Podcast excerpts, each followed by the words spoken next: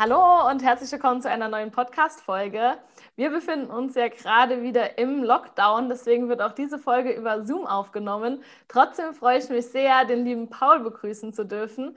Der Paul hat FSJ Politik bei uns gemacht und zwar im Ministerium für Soziales. Und vielleicht magst du uns einfach mal erzählen, lieber Paul, wie es dazu gekommen ist. Äh, ja, hi, von mir auch hallo. Ähm, ja, wie ist es dazu gekommen? Ich war eigentlich in der Schule immer, Politik war mein Fach hat mir Spaß gemacht und hat auch die entsprechenden Ergebnisse gehabt, den richtigen Lehrer, hat alles gepasst und dann war eigentlich für mich klar, dass das auch so beruflich die Richtung sein soll, so ungefähr. Ich weiß jetzt nicht, wie viel von den Zuhörern wissen, wie die Situation ist, aber im Saarland kann man keine Politikwissenschaften studieren. Ergo hätte ich dann direkt nach dem Abitur weg müssen und das wollte ich nicht so schnell. Ich wollte noch weiter Fußball spielen, weiter die Freunde, die hier sind, noch irgendwie nerven. ähm, und habe mir dann überlegt, was mache ich äh, in der Zwischenzeit ähm, und hat auch immer über so ein FSJ nachgedacht. Da gibt es ja hunderte Stimmen, die sagen, das ist cool, das bringt einen weiter. Mhm. Das ist am Ende die Zeit gewesen, die, die mich am meisten geprägt hat. Nur hatte ich immer das Problem, ähm, so ein klassisches FSJ wäre für mich niemals in Frage gekommen, weil ich wirklich keine Spritzen und sowas sehen kann. Da kippe ich sofort um. Da bin ich ganz empfindlich. Also wenn jetzt in den Nachrichten ständig diese, diese Impfungen gezeigt werden, schon das halte ich null aus. Ähm, Ach krass. Dementsprechend war das keine Option. Und dann, ich weiß gar nicht mehr genau, wann das zeitlich war, aber ich war so auf Instagram unterwegs und habe dann eure Werbung gesehen für FSJ Politik. Mhm. Und da dachte ich, ja geil, ähm, das passt ja perfekt und habe mich dann einfach mal auf gut Glück beworben. Ich glaube, ich war sogar relativ spät dran. Ja, und hatte dann relativ schnell die Rückmeldung, ja, passt. Hier die Einsatzstelle, Sozialministerium, ähm, einmal vorstellen gehen bitte und dann ging das schon los. Also es war am Ende ein, ein Glücksfall irgendwie, ein glücklicher Zufall, wie die Jungfrau zu dem Kind, ja. wie man so schön sagt. Ach, sehr schön, ja. Da hattest du aber wirklich Glück gehabt, wenn du recht spät dran warst, weil unsere FSJ Politikstelle, man muss dazu sagen, das war ja bei uns als Pilotprojekt gestartet im Jahr 2018. Und ähm, erstmal ein bis zwei Jahre hatten wir geschaut. Und so konnten, dann hatten wir in diesen zwei Jahren diese Stellen ein bisschen aufstocken können. Also wir hatten uns fast verdoppelt mit den Einsatzstellen. Und dann durften wir es sozusagen ins Unbefristet weiterführen, also diese Kooperation mit den Ministerien, was uns sehr freut. Aber trotzdem ist es nach wie vor so, dass wir 20 Plätze zur Verfügung haben und circa 40 Bewerbungen dafür. Und äh, da hast du auf jeden Fall noch sehr viel Glück gehabt, dass es so schnell dann alles funktioniert hat, was äh, uns natürlich auch sehr gefreut hat, weil du einfach auch von so vielen Erfahrungen mir schon berichtet hast. Und ja, vielleicht magst du einfach mal reinstarten, wie das Jahr für dich so war und was du auch so für Aufgaben im Ministerium da übernommen hast. Mhm. Also das war bei mir ähm, zweigeteilt. Ich habe angefangen im Kabinettsreferat also diese ganzen, das klingt alles immer sehr, sehr krass und sehr groß, mhm. fand ich zumindest am Anfang. So Ministerium, ich habe auch ja. überlegt, was ziehe ich denn da an und wen muss ich sitzen, aber am Ende kann man da auch wie ein normaler Mensch hingehen und die Leute auch duzen. Das ist alles in Ordnung. Äh, ich war dann im Kabinettsreferat, das ist auch tatsächlich dann auch Glück gewesen, ist ziemlich nah ähm, an der Ministerin und am Staatssekretär mhm. dran, auch auf demselben Flur und man braucht auch so einen extra Chip, um da reinzukommen. Das ist schon ganz cool.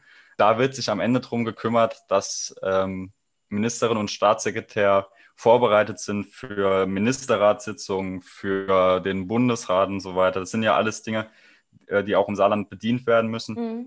Und die bereiten am Ende Ordner vor, suchen Stellungnahmen zusammen dazu aus äh, unserem Haus, sagt man dann immer beim Ministerium. Mhm. Das war so mein äh, erstes halbes Jahr und da hatte ich auch Glück mit dem Team. Das waren, das sind ja junge Leute, die auch relativ frisch da drin waren. Die hatten Spaß. Die haben sich auch Mühe gegeben, mir so viel wie möglich zu ermöglichen. Äh, das war dann ab und an mal mit der Ministerin zu einem Termin fahren. Mhm. Das war tatsächlich dann so direkte Recherche für Ministerin und Staatssekretär, was sich dann natürlich auch ziemlich cool anfühlt ist aber auch ab und an mal äh, den halben Tag am Drucker stehen und Ordner zusammenflicken und wieder Vorlage und so Zeug, was dann ab und an langweilig werden kann. Ab und an gibt es auch einfach nichts zu machen. Mhm. Dann sitzt man halt da und ja, hängt auf Twitter rum oder sowas. Aber das ist dann auch okay. Das ist ja dann jedem bewusst, dass das keine, keine Zeitschieberei ist. Also das ist schon, sind schon zwei verschiedene Seiten. Diese langweiligen Phasen sind auch dabei. Das gehört aber dazu, mhm. finde ich und dann bin ich auch relativ, ich, ich merke gerade, das ist alles riesiger Zufall eigentlich gewesen, wie, wie das alles Wahnsinn. Ähm, ich bin dann bei in der Pressestelle äh, vom Ministerium, da war das Personal ein bisschen knapp. Mhm. Ähm, zwischenzeitlich, dann haben die Unterstützung gebraucht und haben eben angefragt, ihr habt doch da so einen FSJler, der da immer rumläuft, den sehen wir immer, können wir den vielleicht mal ausleihen für die Zeit, wo wir so wenig Leute sind, dass der halt seinen Quatsch bei uns machen kann mhm. für die Zeit. Und das war für mich in der Hinsicht auch perfekt, dass das eigentlich auch so ein bisschen mein, mein Interesse auch ist, so Medienwelt und Presse und so. Da hatte ich auch schon mal ein Praktikum in Köln und sowas. War dann auch perfekt eigentlich. Mhm. Ähm, und das sollte dann erst ein Monat sein. War dann im Februar, März. So, und jetzt wissen wir, dass im März dann Corona kam. Mhm. Und es ist ja auch Gesundheitsministerium. Dementsprechend ging es da auch entsprechend rund. Und dann ist es irgendwie dabei geblieben, dass ich dann während der Corona-Zeit da in der Pressestelle war. Und das ist dann natürlich auch nochmal eine ganz andere Arbeit, ne? viel kreativer auch.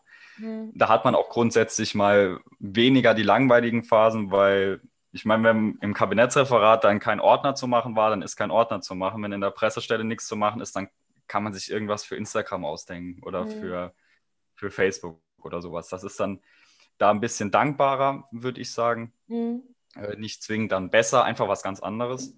Und da habe ich dann Anfragen mitbearbeitet, Texte geschrieben, Statements geschrieben, sowas, ne, ans Telefon gegangen. Natürlich ist das dann immer auch ein bisschen schwieriger, da als, als kleiner FSJler was zu machen, weil am Ende geht es da ja um die großen Sachen. Mit Journalisten reden oder eine Pressemitteilung dann tatsächlich irgendwie rausgeben, das darf ich dann natürlich nicht. Ne? Ich darf dann nur sagen, so und so würde ich das jetzt schreiben, dann müssen da noch fünf andere Leute und die Ministerin und der Staatssekretär persönlich auch nochmal drüber gucken. Genau so stelle ich mir das auch vor, bis sowas online ist oder rausgegeben ist. Ja, das ist tatsächlich so. Also da muss alles, alles läuft, aber das, das ist ja auch richtig so. Ne? Wenn, wenn da Zeug geschrieben wird, wofür dann Leute den Kopf hinhalten, dann sollten die Leute, die den Kopf hinhalten, das auch gesehen haben. Genau. Ja, und das war dann das, das zweite halbe Jahr mein Job. Dann hat man natürlich eine Hotline gebraucht, eine Corona-Hotline, die dann die Fragen beantwortet, die dann aufgetreten sind. Da war ich dann auch ähm, viel eingesetzt eine Zeit lang äh, und durfte dann auch über mein FSJ hinaus. Haben sie mich dann zwischen Studium und dem Ganzen äh, noch eingestellt, um in der Hotline da weiter mitzuarbeiten. Das war dann natürlich auch genial. Sehr schön. Äh, und jetzt auch während dem Studium, ich studiere jetzt auch tatsächlich Politikwissenschaft und Psychologie im Beifach. Mhm ist es auch tatsächlich so, dass ich noch neben dem Studium auch noch da arbeite. Also die wollten mich gar nicht gehen lassen. Ich wollte auch auf keinen Fall gehen, weil das ist wirklich super gewachsen da. Also mit allen Leuten habe ich mich mega verstanden. Das war tatsächlich alles auch echt viel Glück. Da muss ich sagen, hatte ich auch mehr Glück als vielleicht andere, die, die nicht so nah dran waren, die vielleicht nicht so im, in dem jungen Team waren, die da so, so aufmerksam waren. Ich hatte da an allem echt, echt Riesenglück. Mhm. Vor allem jetzt kannst du ja dann sozusagen während dem Studium noch weiterhin Berufserfahrung sammeln, in Anführungszeichen, dadurch, dass du ja noch weiter dort arbeitest. Das ist ja auch eine mega Kombi im Endeffekt. Und wenn, wenn du es jetzt weiter nach wie vor studierst, hat es ja wahrscheinlich dein Berufswunsch gefestigt durch das FSJ Politik. Ja, das ist auf jeden Fall ähm, auch für die Berufsorientierung natürlich klasse. Ähm, allein wenn man da mal schon einen Fuß drin hat. Ne? Das ist natürlich mhm. nicht der erste Anspruch, warum man ein FSJ macht. Wahrscheinlich macht man dann lieber ein Praktikum bei irgendeinem krassen Unternehmen, aber da mal Leute zu kennen, einen Namen drin zu haben, ist mit Sicherheit für die Zukunft nicht schlecht. Und mhm. dann jetzt speziell so für, für, für meinen Weg, den ich so ein bisschen im Kopf habe, bin ich mir auch noch nicht sicher. Ne? Aber so Journalismus und sowas, wenn man da eben schon die Erfahrung hat und hinschreiben kann, ich habe während der Corona-Krise ein halbes Jahr in der Pressestelle eigentlich voll mitgearbeitet. Mhm. Das ist mhm. natürlich dann auch sehr dankbar. Klar, das gehört auch dazu. Ja. Hattest du vorher irgendwelche Ängste oder Bedenken, bevor du jetzt das FSR Politik gestartet hast, weil du eben schon so gesagt hast, ja, das ist Ministerium und man stellt sich das dann immer so, so krass auch vor. Wie war das denn für dich vorab? Ja, also da war am Anfang dieser, dieser große Respekt da vor diesem großen, ja, das sind halt, wenn man mal den SR anmacht, so, so einmal im Jahr, dann sind das halt die Leute, ne, die da sitzen ja. und die machen am Ende die Nachrichten so. Oder, oder die sind der Grund, warum es die Nachrichten gibt. Das ist schon, schon ein krasses Gefühl, da hatte ich schon großen Respekt vorher. Es gab mal so zwischendrin so eine Phase, also logischerweise wird es immer so um Weihnachten rum. Normalerweise, wenn keine weltweite Pandemie herrscht, wird es da halt ruhig. So, und mhm. dann, dann ist das so eine Zeit, da wird es dann da ist dann wirklich wenig zu tun, da sitzt man wirklich viel nur da und ja, trotzdem Vollzeit. Ne? Man macht ja trotzdem die acht Stunden. Mhm. Da gab es dann so im, im Januar tatsächlich die Phase, wo ich gedacht habe, ist das wirklich so, ne, ist das vielleicht dann doch verschwendete Zeit, in Anführungszeichen, wenn man eben nichts macht irgendwie. Aber das hat sich dann ja äh, doch irgendwie ergeben. Ist jetzt blöd, dass das Corona war, dass sich das ergeben hat. Hätte vielleicht mhm. auch vielleicht einer Mittel gegen Krebs erfinden können und das wäre der große Stress gewesen. Wäre mit Sicherheit schöner gewesen, aber naja, ähm, das hat sich dann auch ergeben. Also ähm, ich glaube, da findet sich immer eine Lösung und große Ängste hatte ich jetzt, hatte ich jetzt nie wirklich. Da bin ich aber auch nicht der Typ für, für so eine mhm. richtige Angst. Ja. Hast du irgendein schönstes Erlebnis, wo du sagst, das war so das Highlight deines FSJs? Also, ich würde jetzt zwei Momente ausmachen. Ich hatte einen relativ jungen Chef auch, der hat äh, da auch ganz knapp angefangen und der hat mich von Anfang an immer gesiezt als einzigen, so, weil der hat die anderen Kollegen quasi schon gekannt und ist dann der Chef geworden, konnte jetzt logischerweise zu denen da nicht mehr zum Siezen zurückkehren, aber ich war halt der Neu und wurde dann ein halbes Jahr wirklich konsequent gesiezt. Also war es Hallo Philipp, Hallo Max, Hallo Herr Esser als Jüngster, war mhm. ganz komisch.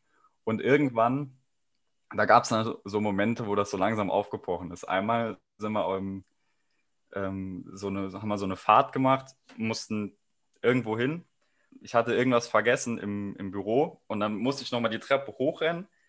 Und man braucht ja diesen Chip, habe ich ja schon erzählt, um da reinzukommen. Und dann sage ich zu meinem Chef, ich habe diesen Schlüssel vergessen und er wirft diesen Schlüssel nahtlos durch, den, durch das ganze Treppenhaus und ich habe das Ding gefangen. Das war ein wahnsinniger Moment.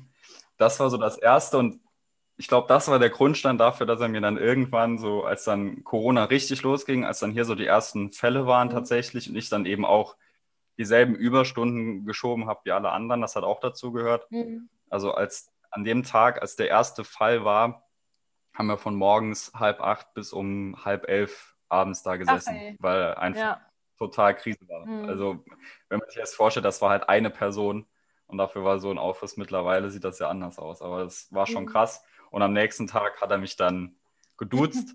Das war Erfolgserlebnis ja, und mein letzter Tag habe ich sehr schöne, sehr persönliche Abschiedsgeschenke von den Kollegen bekommen. Das war einmal, dann hatte ich natürlich doppelt Kollegen, einmal im Kabinettsreferat und einmal an der Pressestelle. Das hat sich dann natürlich gelohnt.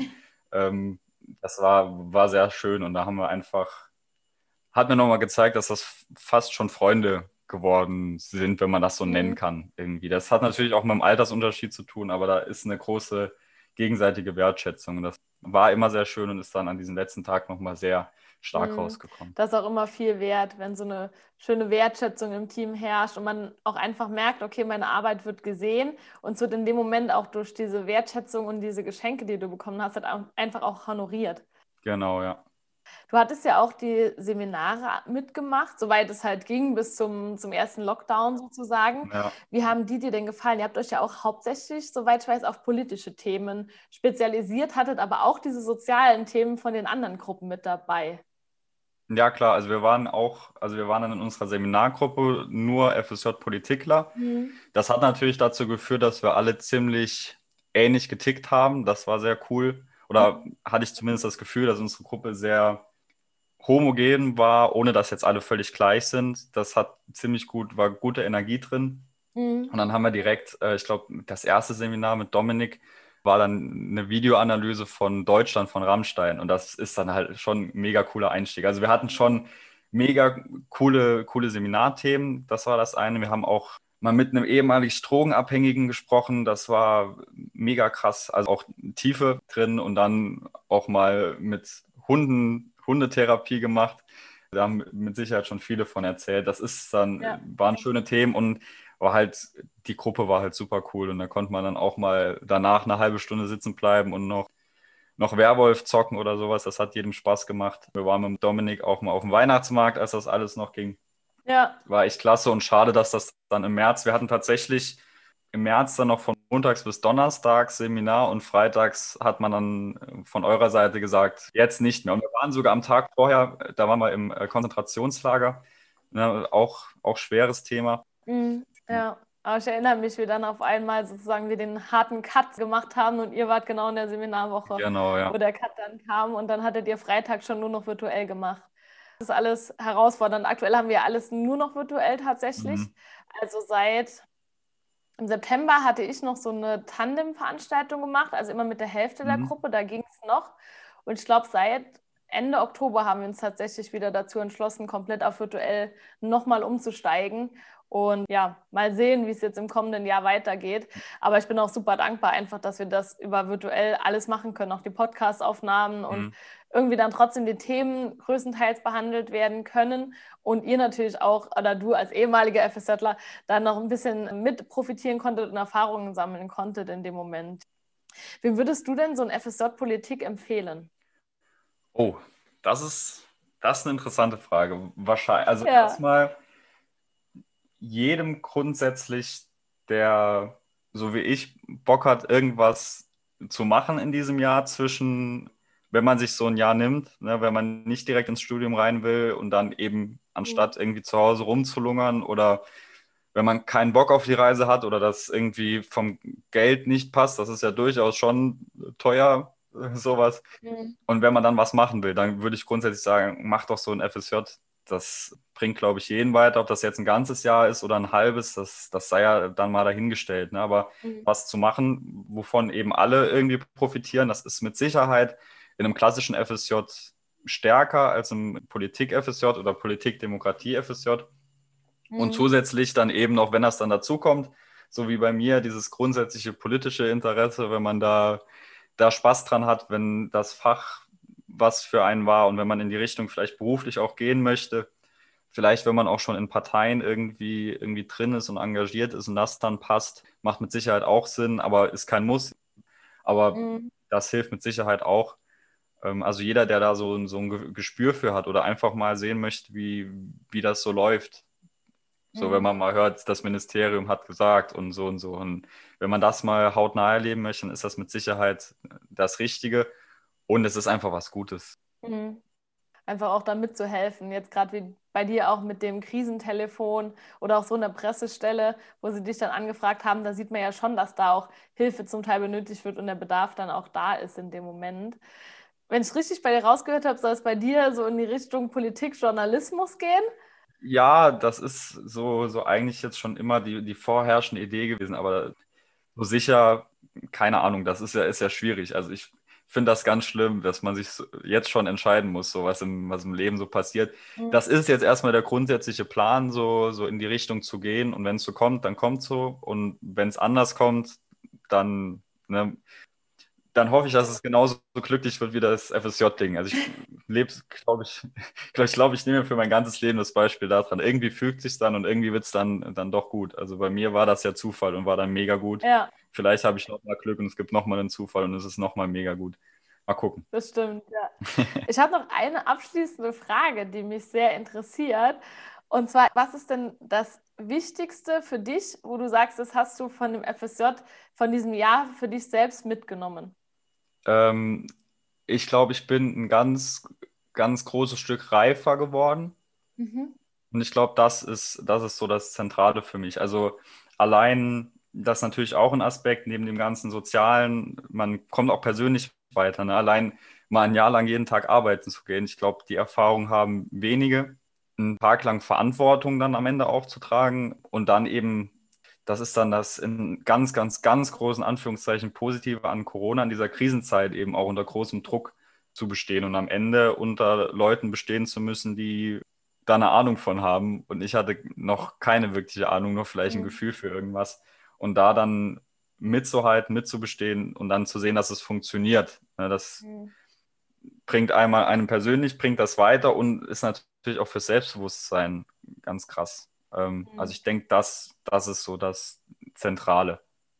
Und einfach auch am Ende die Resultate zu sehen, was man unter diesem Druck dann auch alles erschaffen kann. Und in dem Moment, man funktioniert halt, es funktioniert irgendwie und im Nachhinein sieht man dann erstmal, was man alles geleistet hat. Das fand ich auch gerade Ja, so ein positiver Aspekt von dieser Corona-Krise, dass man einfach davor viel gedacht hat, ah, wie sollen wir das schaffen oder das geht doch nicht.